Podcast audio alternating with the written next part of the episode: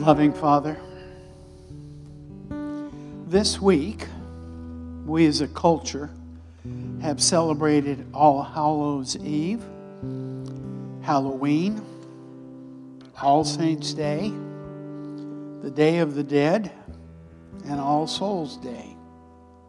We spent more money and time on this celebration than we did on Easter, Thanksgiving, or any other holiday other than Christmas combined. Forgive us for not focusing on placing a greater emphasis on thanking you for your blessings in Christ's death, burial, and resurrection, which purchased for us eternal life. It's true, we spend more time and resources on things that have either little meaning or eternal value. Help us to refocus our time. Please open our eyes so that we see the important things, things that have eternal value. Our relationship with you, made possible by our Savior Jesus Christ our need to worship and to praise you, our need to spend time in your word and in prayer, our need to share Christ with others, our need to teach by word and by living example the truth of your word to our children and our children's children. Forgive us, Lord, for being distracted and captivated by things not having eternal value. We lift up our church supported missionaries and the believers that they are discipling, and the non believers they are sharing the truth of your word and salvation through Jesus with. We pray for your protection over them and your wisdom in what they do. We pray for our pastors and leaders that you would bless them, guide them, and keep them physically and spiritually safe.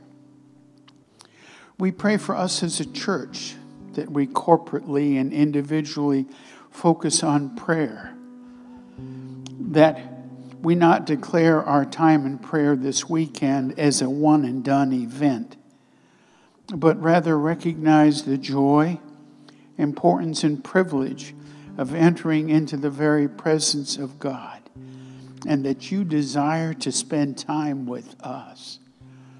Eternal Father, we also come before you as our great physician. We thank you for Malia Broderick's cancer not having spread and continue to pray for healing. We pray for Miles Miller, who's going to having a colonoscopy procedure this Tuesday. We pray for wisdom for the doctors and for continued healing. We also pray for Shirley Childs, who on Monday is going to be having kidney surgery. We pray for continued healing for Richard Talley's grandchild. We continue to pray for Richard Steele, who was in the hospital for four days, for answers to his low potassium level. Lord, we pray for Walter Carter we pray for him and his caregivers that they not give up. And Lord, we continue to pray for the Moyer family, praising God for the improvements, but praying for total and complete healing. And we're able to pray these things in the name of Jesus because he told us to, he invites us to, and it's his will. God bless us today, Lord. It's in Christ's name we pray. Amen.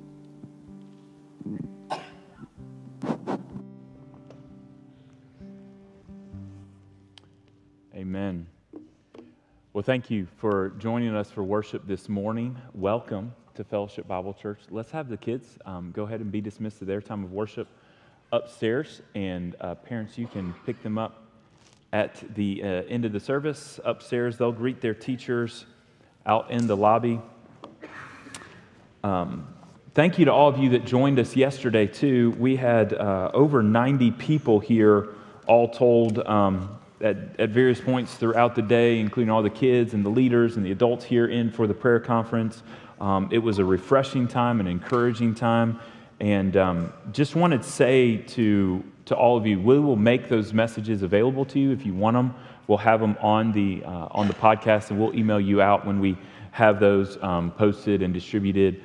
There's still our monthly prayer guide for November is available on the black on the back black table back here if you want to pray along with our church. Uh, we're not giving up here, as Larry said. That's not, that was a moment in time, but that wasn't the goal. Yesterday's conference, it was a, a new step forward. So you're going to hear us continue to emphasize prayer and see how we can grow in prayer individually and corporately as a whole body.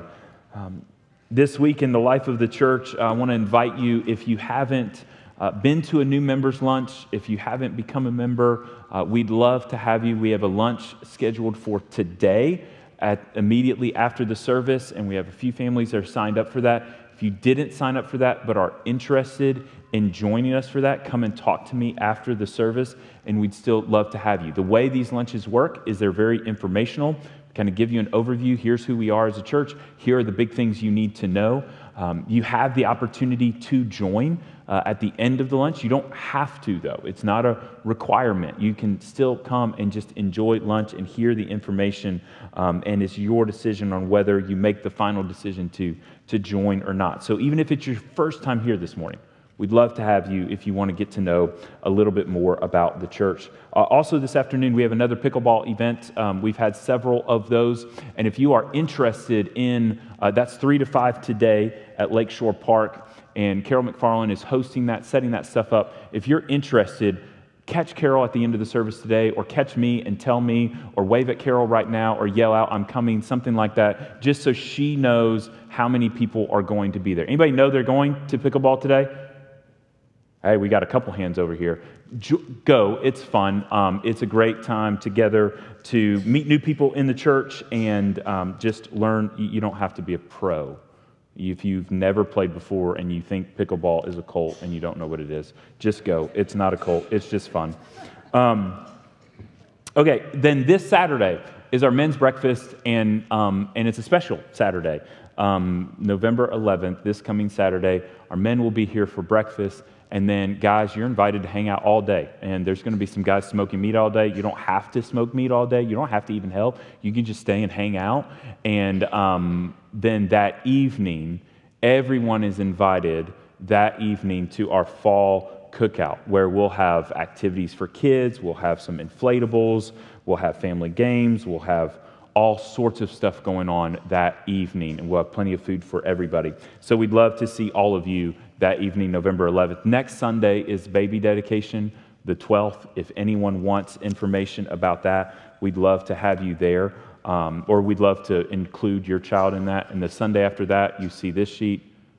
We're already into Thanksgiving season, so pay attention to that. Um, and then finally, I want to introduce to you a um, women's event that is coming in December, December the 9th. There is a Christmas Advent themed live stream that we're hosting here that you're going to, ladies, continue to get more information about. Um, but I want you to go ahead and save the date for December 9th for our next women's ministry event. It will be um, good, it will be edifying and encouraging. So we'd love to have you there. Uh, now, I'm going to show you an, another video testimony. Um, it's been really fun the last few weeks to have some people in our church sit down and share what God is doing in their lives through prayer and encourage the rest of us to go deeper in prayer. So here's another one.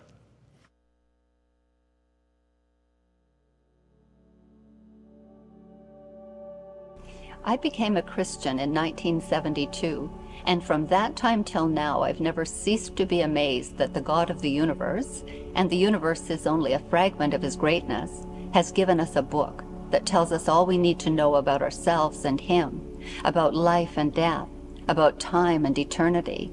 His book is a sizable one, but it's not huge, and I'm touched that he whittled down the vastness of who he is to a size that's suitable for little human beings.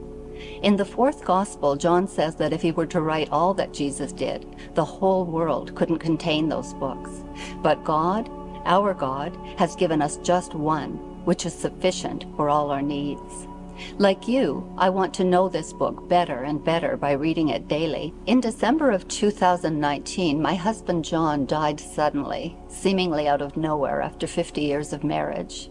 Needless to say, this was a traumatic and confusing event for me. Then, 11 months later, my oldest grandchild, my 20 year old grandson Nick, a student at Southern Baptist Theological Seminary, died in the same manner, out of nowhere.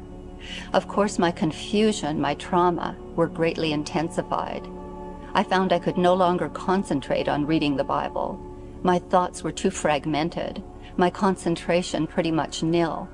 So God, our kind God, again whittled down his words, giving me just a few words that were life to me during that time and calmed and quieted my soul. They were words from 1 Peter. If necessary, these trials have come upon you and I understood that from God's point of view, these deaths were indeed necessary. And why? The overall answer to that comes in the next chapter, where Peter says that God is building the true temple, the temple of living stones, as his overarching plan for history. As physical stones are shaped for their position in human temples by hammer blows, so living stones are shaped for their individual places in the eternal spiritual temple, in great part by suffering. That was enough for me. It was bite sized but profound truth and quieted my soul. But then I found as I was not capable of receiving many words, I also was not capable of giving many words. I could not pray coherently or systematically. My prayers were words and sentences here and there. That's all I was capable of for weeks and even months. And that is when the mighty and beautiful body of Christ, the church of the living God, moved in and prayed for me. We're quite a large family now and have friends and acquaintances in many places. So, in this country, in Canada, in different countries all over the world, brothers and sisters held us up again and again before the throne of grace. We could not have survived those days without them. So, I commend to you the prayer that is vital that we uphold one another before God's throne in the trials and challenges of life. When one is weak, Others have to be strong and persistent on behalf of that person. This is what it means to be a body. And then I began to think of the many people in our world, in our culture, who are confused and traumatized as I was, but with no answers from the Word of God and nobody praying for them. I began to think of the encroaching Satanism and occultism that are so quickly becoming mainstreamed in our society. I began to think of leaders and trendsetters who are determined to invert reality and declare good to be evil and evil to be good. And all of this in the face of a holy God. This is a lost world. This is an evil world. God judges societies like ours, and I think most of us would agree that we see this happening. So, how should we Christians respond? I think the most important thing we have to see clearly is that we alone, we who've been cleansed by the blood of Christ have the right to approach God's throne boldly and persistently, asking Him to shed light, truth, and grace on this country, on our world, to build His church from all nations and tongues and tribes, to have mercy on us. No one else can do it. It's us or nobody. Our children and grandchildren are going to inherit our world. They will inherit a world that has been prayed for, that has been committed to our great prayer answering God, or a world that has not been, and we determine now, in our day, which it will be.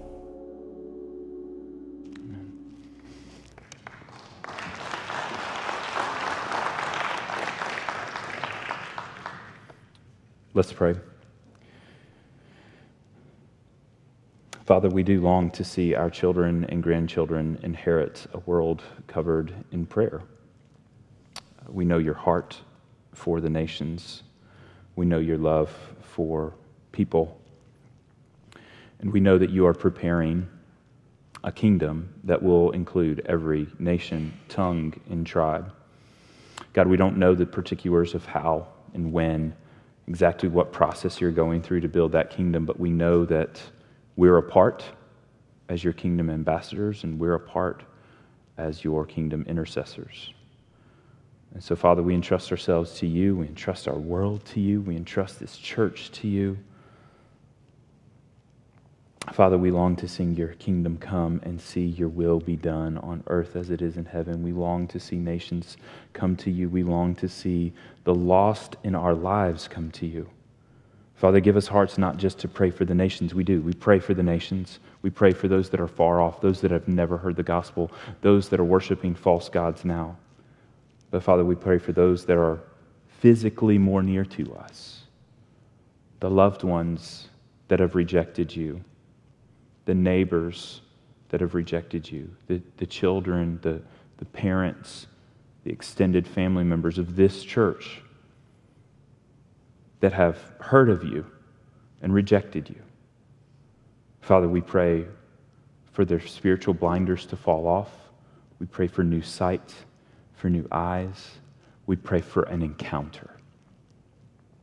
And God, as we open your word this morning, we pray that each of us would encounter you in a fresh way this morning, knowing that many of us have, have already encountered you in a meaningful way to result in new life and salvation and regeneration um, through the cross resurrection of Jesus.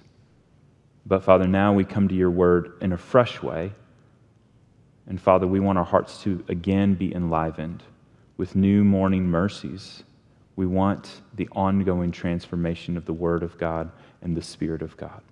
And so, Father, as we open your Word, will you speak to us and will you lead us into your truth?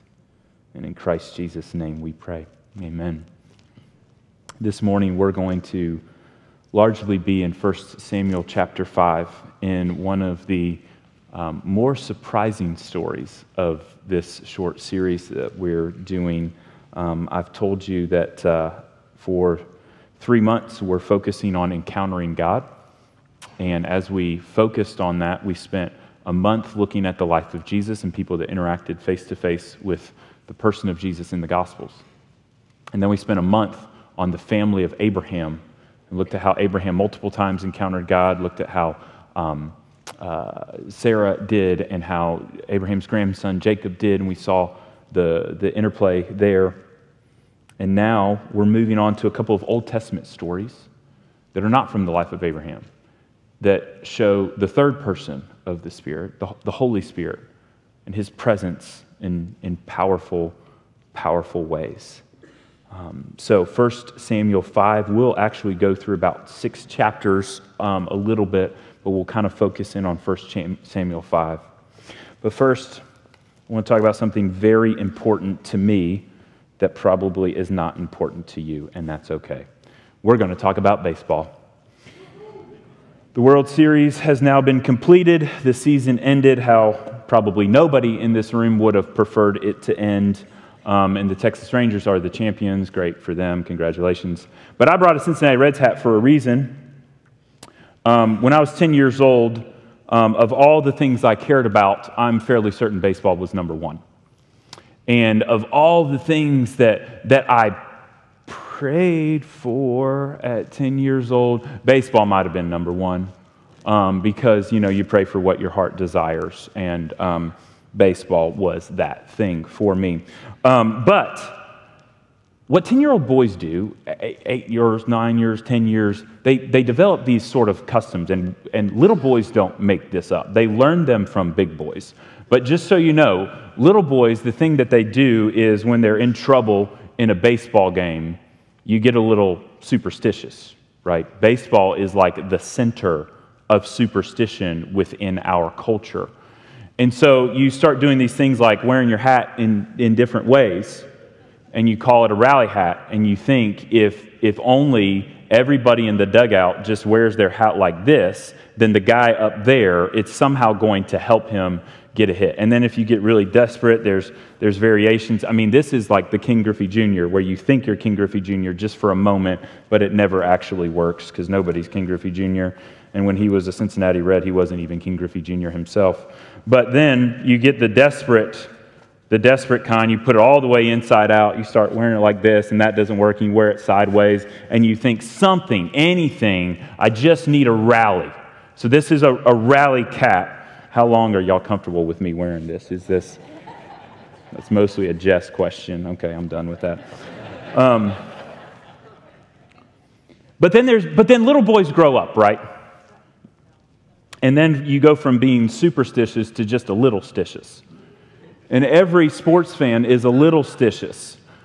And so, uh, you, you adult sports fans, you have your own things. You probably aren't wearing rally caps in your living room. Some of you are, and I'm sorry for your family if you are. But, um, but you might move from seat to seat based on how your team is playing, right? Or you might walk out of the room because they scored a touchdown when you were in the kitchen and you walked into the living room and all of a sudden the other team scored a touchdown and you think, well, I'm just better if I'm over here. So I'm going over here. Or you start to notice and you're like, man, the Braves win every time I'm there. Honey, I got to go to this playoff series. I, I, I just got to be there because they, there's just something. They win when I'm there. So I'm just, I just need to be there.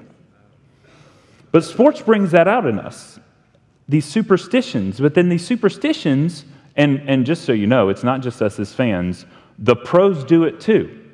And you can read all the articles about the, the gross socks and underwear stories and the, the pregame meals and what you do before and after a game. And the athletes, the, the big boys, the big boys that make the big bucks, they believe it too. And what happens with superstition is you, is it's very pragmatic. You sort of just decide, I'm going to leave that there on display. And Josh is going to make sure it never shows up on camera. Um, but the superstition is, at its root, pragmatic. It works one time, and you think, ooh, I'm going to do it that way again. They played really well when I was sitting in this seat, and they were terrible when I was over there. So I'm going to sit back in this seat because there's something lucky. There's something about this seat. Well, pragmatism, superstition, it, it is paganism. And what we're going to what we're going to dive into today is the heart of paganism, not just in the nations around Israel, but in Israel. Paganism is inherently pragmatic. If it works, let's do it. If it's successful, let's adopt it into our theology, into our view of the world. We did this thing this one time, let's do it that way another time.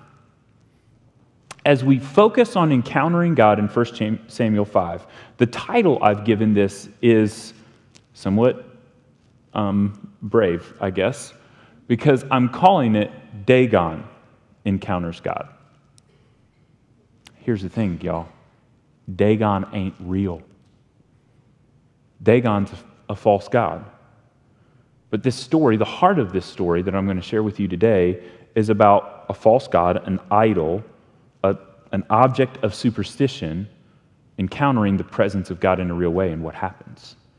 But in the story, you'll see everybody in the story is a little superstitious. And even the thing that's carrying the presence of God into the room is, in the eyes of God's own people, a superstitious object. That they behave as if there's some power in the object. And if they just do this thing with the object, then God's going to bless them without actually listening, worshiping, and following the God who is there. 1 Samuel chapter 5, we'll pick up the story and then we'll go back and we'll go all over the first few chapters of 1 Samuel and we'll give you the full sense of what happened. But here's the highlight. When the Philistines captured the ark of God, they brought it from Ebenezer to Ashdod.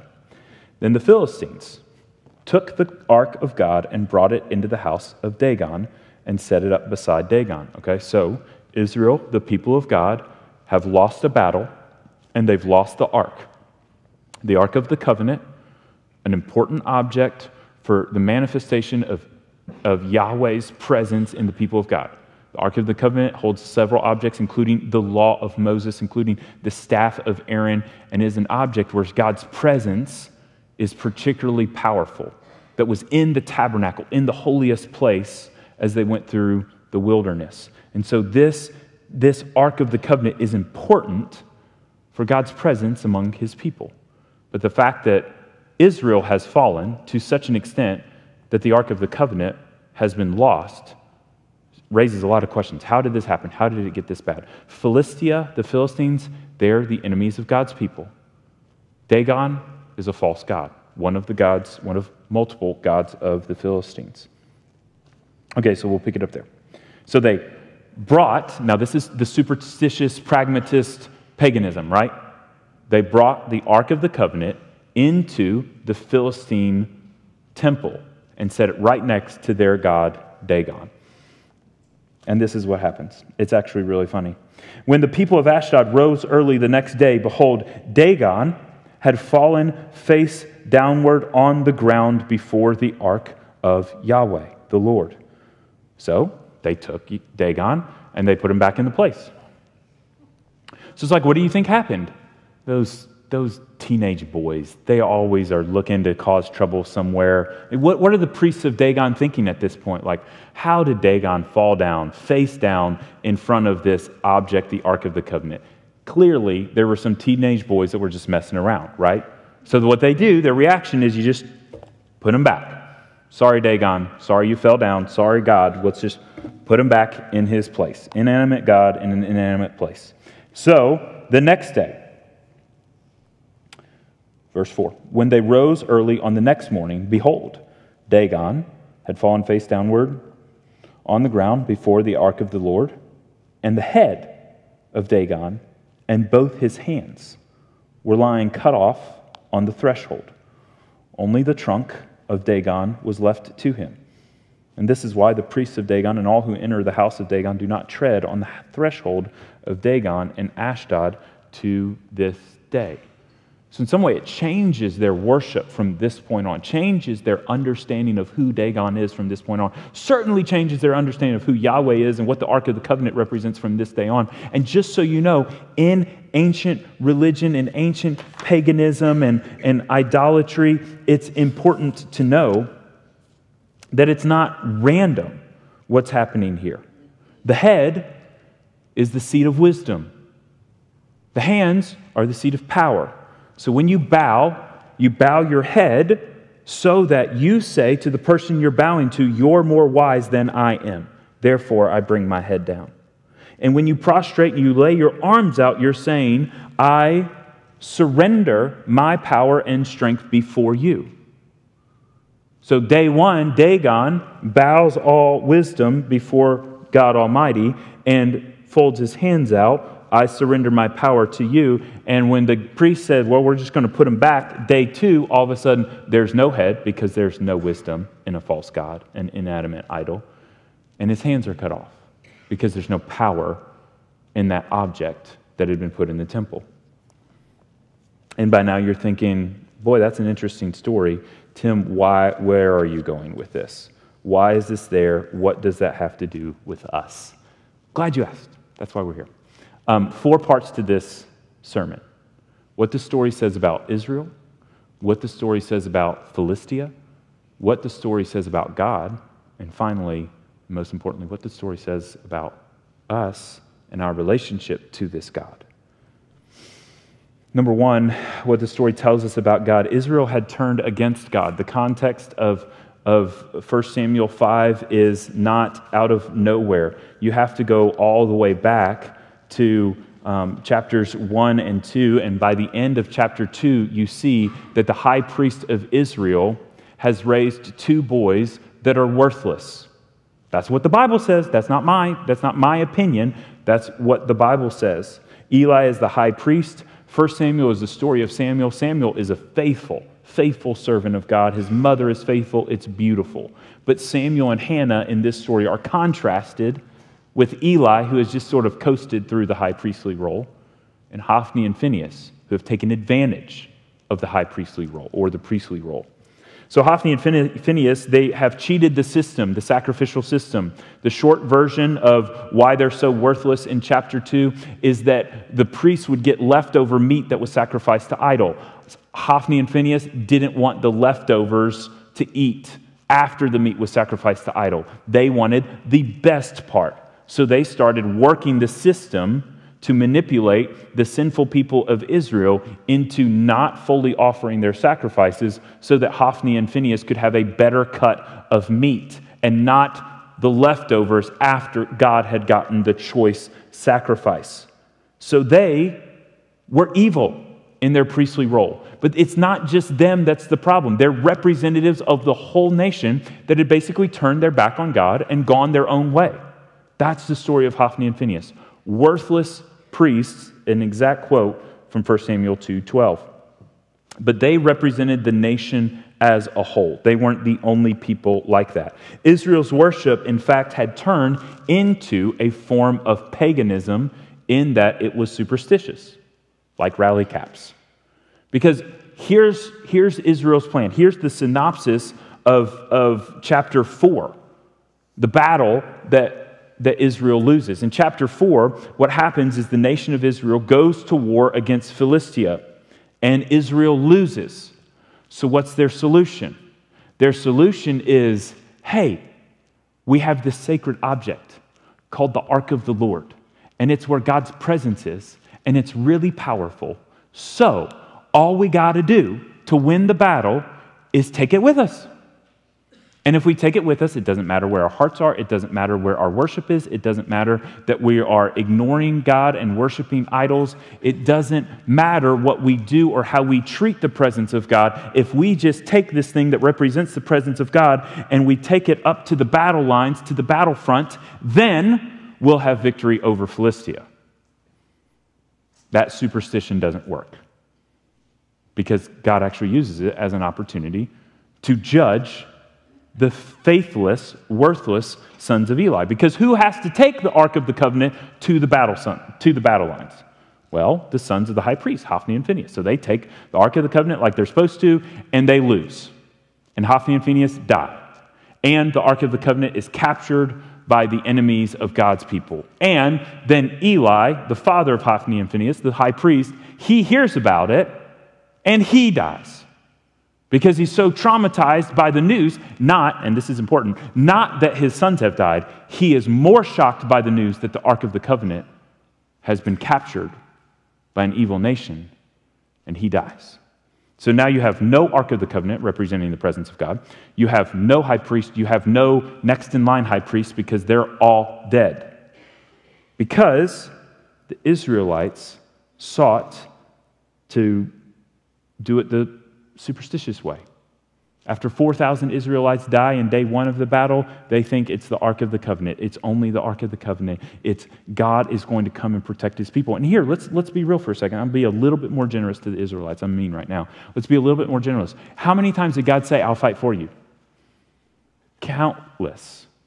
How many times did God say, I've chosen you, I'm going to fight for you? Countless times. I mean, all throughout the Old Covenant, Old Covenant scriptures. We've just been talking about, last week we talked about Jacob. Jacob was renamed Israel. Israel, the nation, was named after the guy, Israel, who used to be Jacob. And what does the name Israel mean? God fights. And so the point of Israel was not to become a mighty warrior nation. The point of Israel was to let God do the heavy lifting. Let God fight for them. But they had strayed so far that they had resulted in a superstitious form of worship where they said, It doesn't matter what our lives are, it doesn't matter where our faith is, it doesn't matter where our sin is and sacrifices is, it doesn't matter how we worship God, as long as we have the Ark of the Covenant. They had turned from God and they had turned to superstition just like the pagans around them. Chapter 4 ends in a very sad note. The grandson of Eli, the son of Phinehas, was born right after both Phinehas and Eli had died. And the boy's name is Ichabod. And the name Ichabod means the glory has departed from Israel. Everybody knows how bad it is. It's real bad in Israel. The presence of God has left us, the glory of God has left us. And then 1 Samuel 5, what happens when the glory of God shows up in a pagan temple? He takes control immediately. So let's turn to the Philistines in chapter 5. What does the story tell us about the Philistines? They're pragmatic, they do what works. At, the end of chapter 4, the middle of chapter 4, the Philistines are afraid of going to battle with the Israelites. Why? Because they've heard the stories too. They've heard the stories you've heard.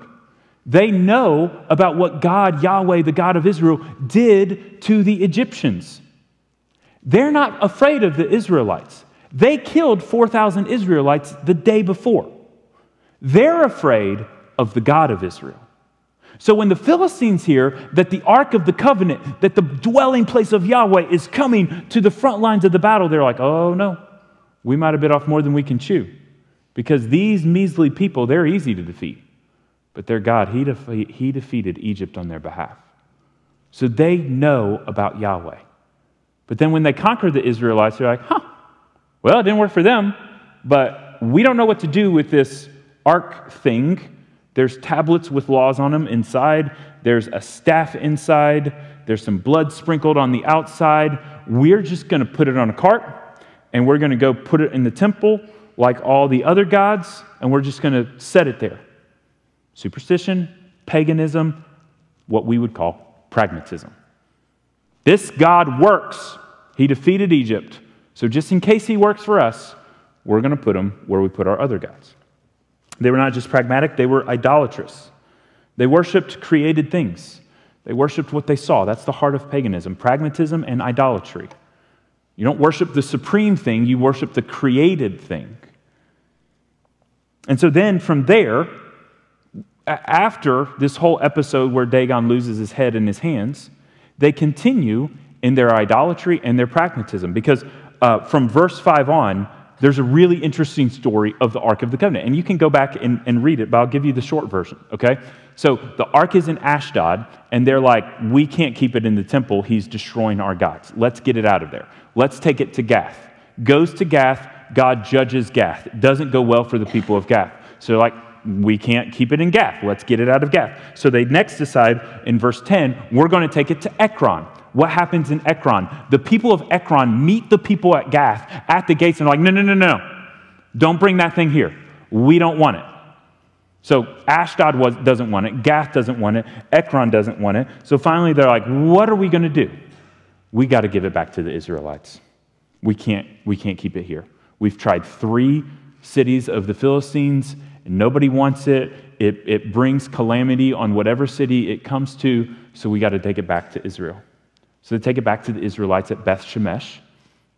And at Beth Shemesh, some men mishandle it. And they look at it. And some of the Israelites then die for their lack of appreciation, not of the object, but lack of appreciation of Yahweh, the Holy God. That's what the whole story is about the presence of God. You don't mock the presence of God. You don't take lightly the presence of God. You don't mishandle the presence of God. And eventually, it ends up at the home of Abinadab in Kiriath Jearim. And Abinadab becomes basically a priest over it. And he takes care of it for 20 years until David, a faithful king, shows up and says, This is not the way it should be. We got to bring it back to Jerusalem, to God's city, and we're going to do it the right way. But even on the way, 20 years later, is the story that maybe you've heard of this young man named Uzzah who reaches out and grabs the Ark of the Covenant. Well meaning, but irreverent and disrespectful, according to what God had said about his presence. And Uzzah died on the way. That's 2 Samuel 6. So it's a crazy story about Israel and Philistia. And we see Israel, they've turned their back on God. Israel has turned to superstition and paganism. Um, Philistia, they're pragmatic, they're idolatrous, but they are not properly reverencing the presence of God that's right there in their midst. So, what does it tell us about God? Number one, and I love this point God is not obligated to do things the same way, at the same time, every time. God's not obligated. God is not a God of superstition. And just because the Ark of the Covenant has has been taken to military victories for God's people before, it doesn't mean that the power is in the Ark of the Covenant and all you've got to do is just do this. And here's the thing, brothers and sisters, here's where I'm going to move into us before it says on my outline I'm moving into us. But here's where we move into us. How many of us approach God superstitiously and think that if we just do the same thing the same way, we're going to get the result that we got before. Here's what I mean. How many of you can look back on a time in your life and say, There was this song that just melted my heart, that just warmed me and helped me turn to Jesus and fall in love with Jesus?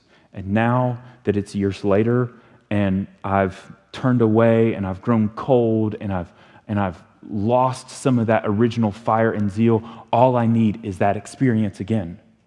So I run back to that song. And what you find in that song is nostalgia, maybe a little bit of warmth, a little bit of memory, but it's not quite the same. Or maybe you went to this retreat and you had this radical experience and you think, I just got to get back to that place. And you go back to that place, back to that retreat. And it's nostalgia. It's, it's a little bit of fire. It's a little bit of God's, but it's just not, it's not quite the same. Or you remember this, this sermon that you listened to, and you go back and you listen to the audio because God changed your life through this sermon. And you're like, I've been walking with Christ for 20 years and heard 100 sermons since then, and this sermon it's kind of just average. It changed my life 20 years ago. What is it?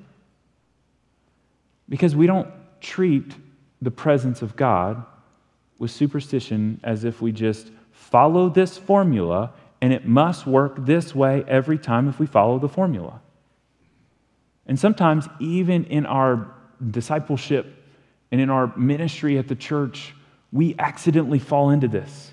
And sometimes we give, give, give applications to people and say, all you got to do is do this. Just do this. It's really simple. And you tell the kids, read your Bible, pray every day, and you'll grow, grow, grow, grow, grow.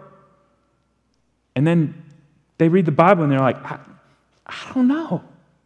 I don't get it. It's just it's words on a page to me. And they pray and they're like, it doesn't feel like anybody's listening. It doesn't feel like anybody's. How long am I supposed to keep doing this? And when am I going to grow? Don't get me wrong. All these things are good and all these things are beautiful.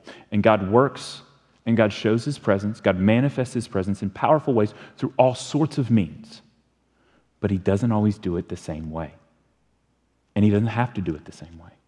And just because you want to go back to the same verse and have the same emotional experience you had with God before doesn't mean He's going to show up in the same way.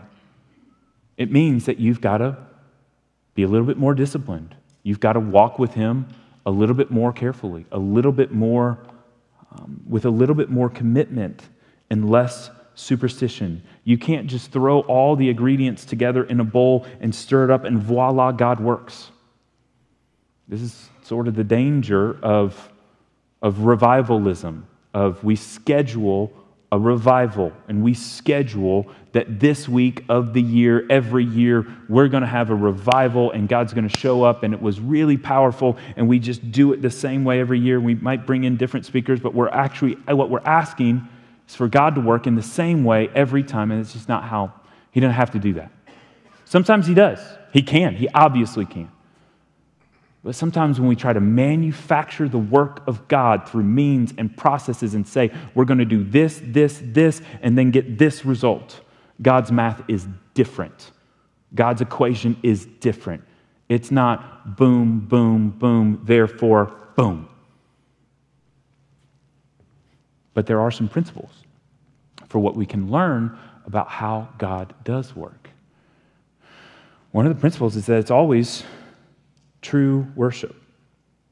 He's always going to reject false pretenses, he's always going to reject false worship. Eli, there was a lot of good in Eli.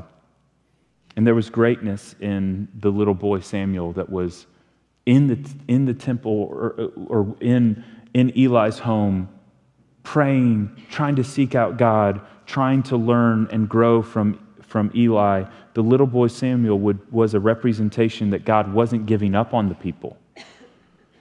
But there was a whole lot of false pretense and false worship, and you cannot manipulate God into action based on false pretense and false worship.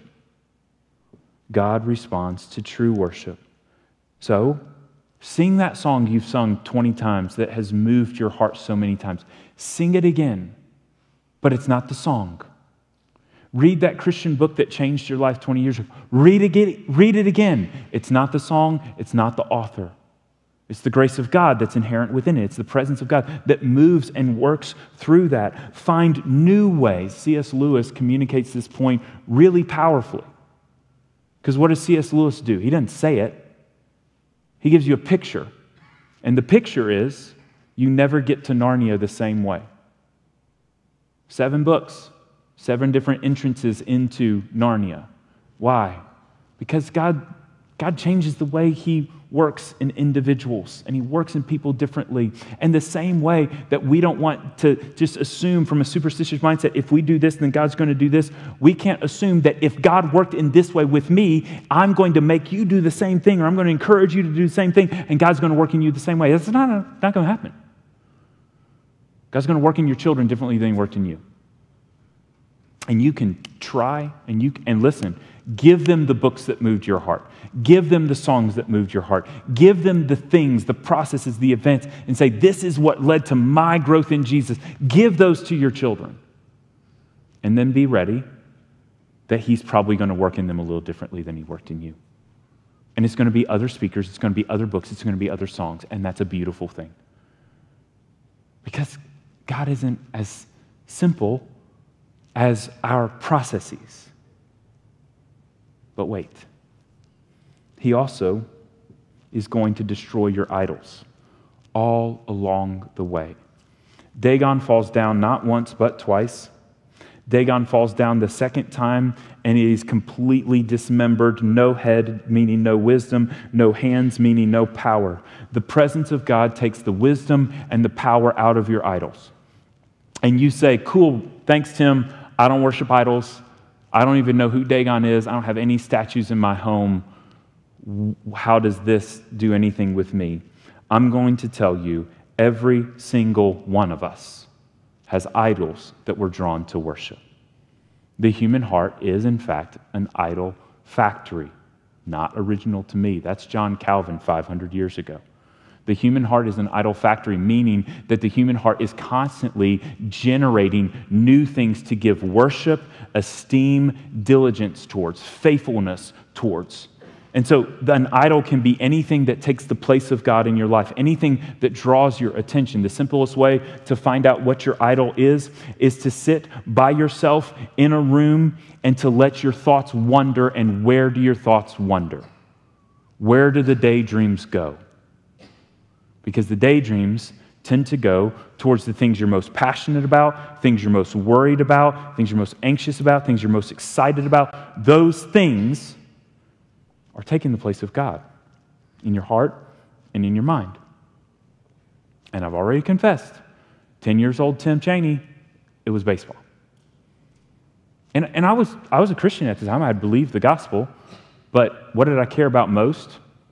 Being a better baseball player. The Cincinnati Reds winning the World Series, which they did when I was five and never again since then. But those were the things that mattered most those were the idols.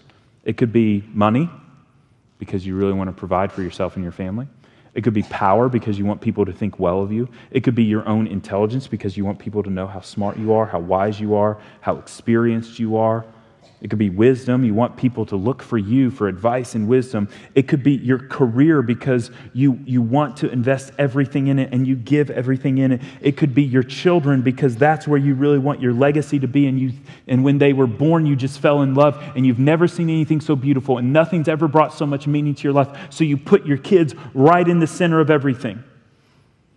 And they will buckle under that pressure, they will fall because they're not meant to be put in the place of God. It could be your marriage because you have fallen so in love with another person and you can't imagine what it would be like to lose that person.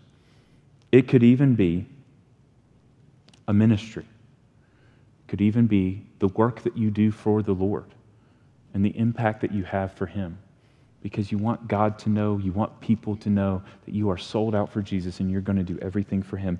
Any of those things can be an idol. And the question is, what would happen to you if you lose it? The question that too many of you have had to face. What would happen to you if you lost the career that you loved? What would happen to you if you lost the soul that you, or the, the marriage that you loved?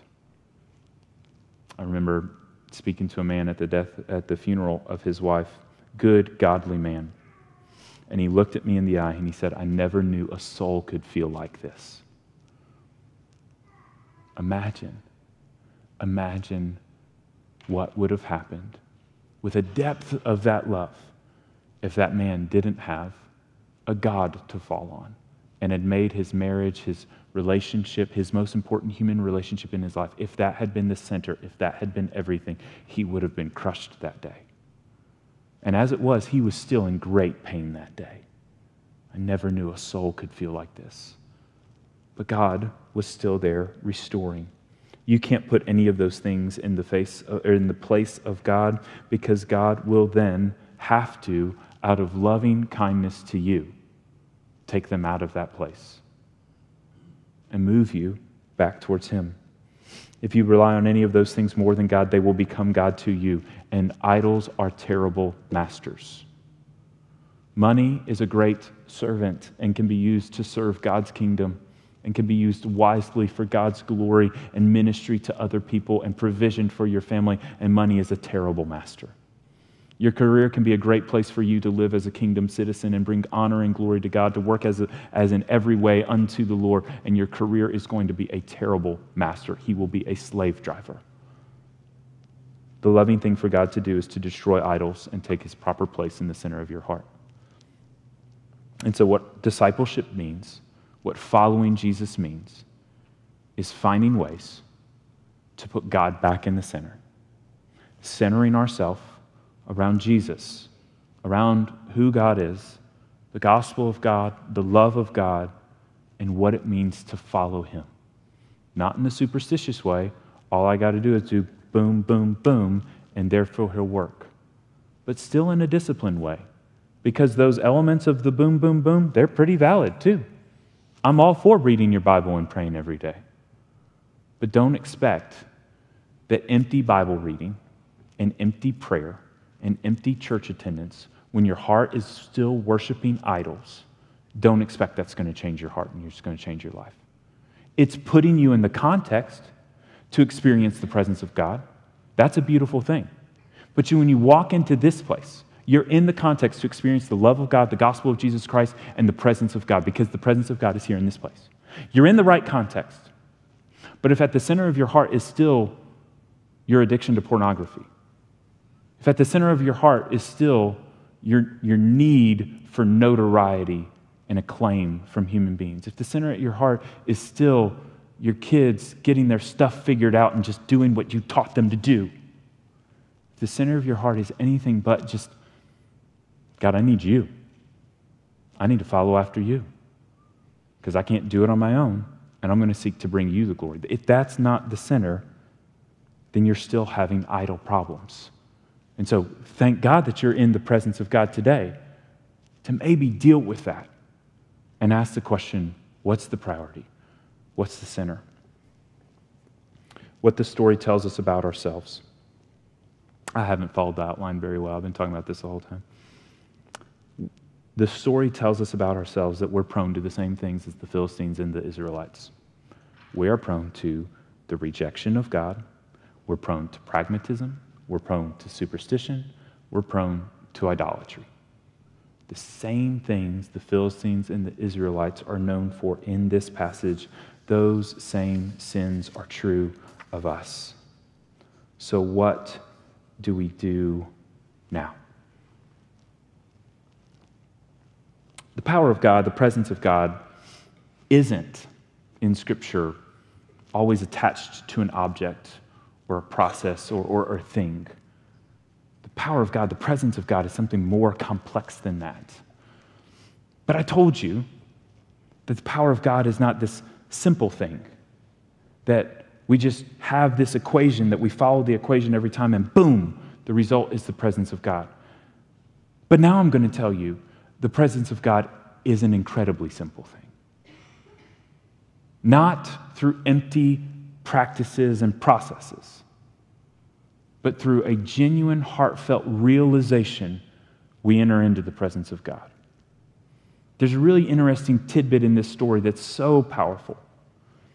I don't want you to ever think that the Ark of the Covenant is a superstitious object, that the presence of God is just always there. But there is unique significance to the way the presence of God was there with the ark. What was it about the ark? Was it the law? God just really loves the law, the, law, the Ten Commandments. And so those tablets sitting in the ark, that's just why God attached his presence to it so often. Is it the staff that turned to a snake that budded? Like, is that, is that why God's presence was there? I want to give you another thought. As part of the ark, you had the law inside. On the top, there was this seat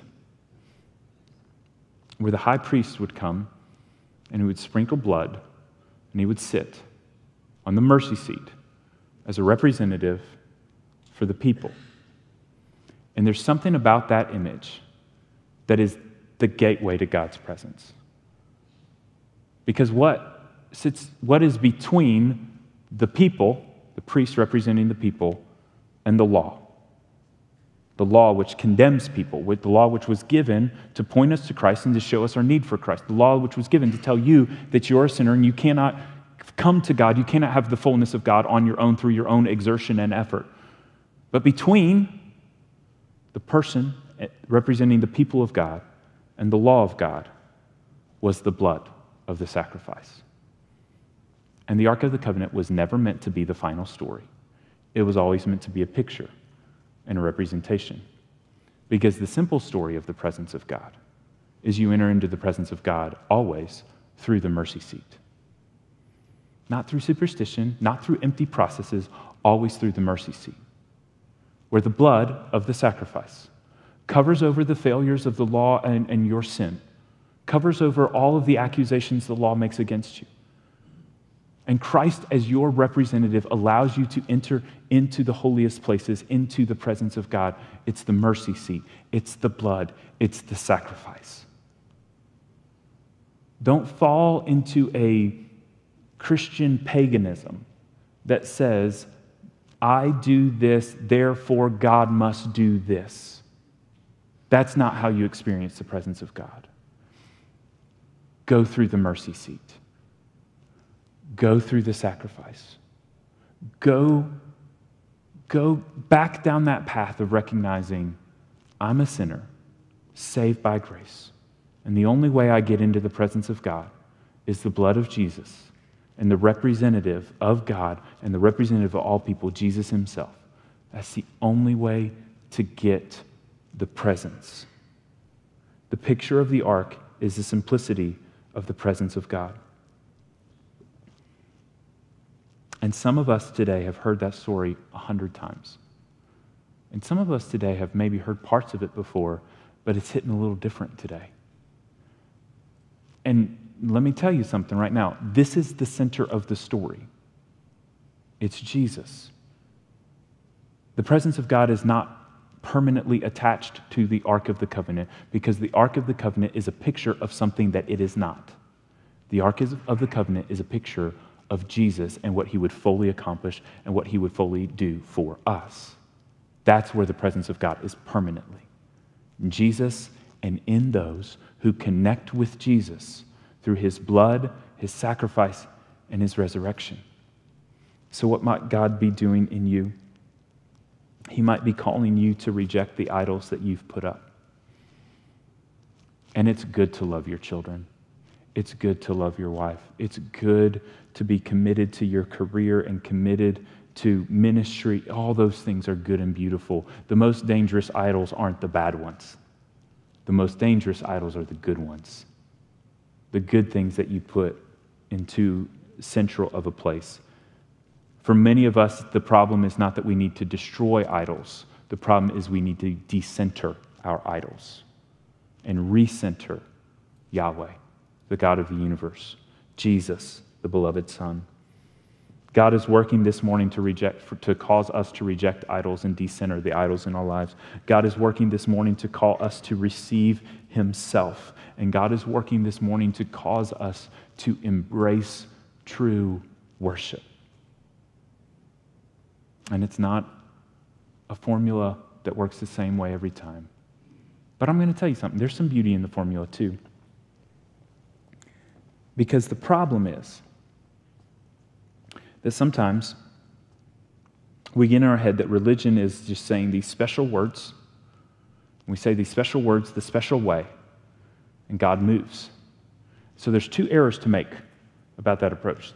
One error is to just be the superstitious Christian that says, I'm going to pray the Lord's Prayer, I'm going to read the Bible, I'm going to read these passages, and God's going to move. That's an error to just say, doesn't matter where my heart is, I'm going to do this and then that.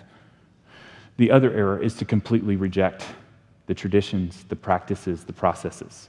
We, are not, that's not what I'm advocating for. Because I'm going to say something and I'm going to apply it this way. I'm going to ask the band to, to go ahead and come up. And I'm going to close the sermon this way not in a superstitious way, but in a classical practice of the church, because there is so much beauty there and the gospel is there.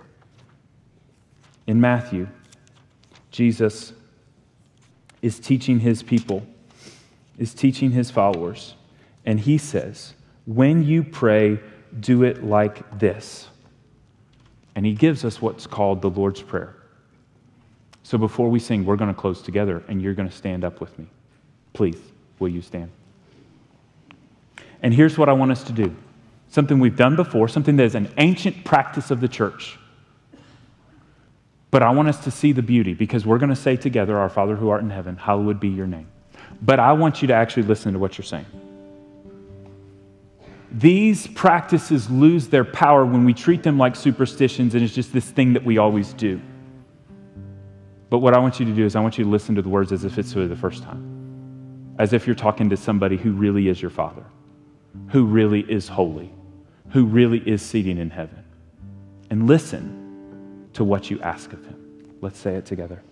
Our Father, and sorry, let's, say, let's do it this way. I'm, I'm going to give some coaching here because I didn't put it on the screen. And so you can say it however you want. You can say, Our Father who art. You can say, Our Father in heaven.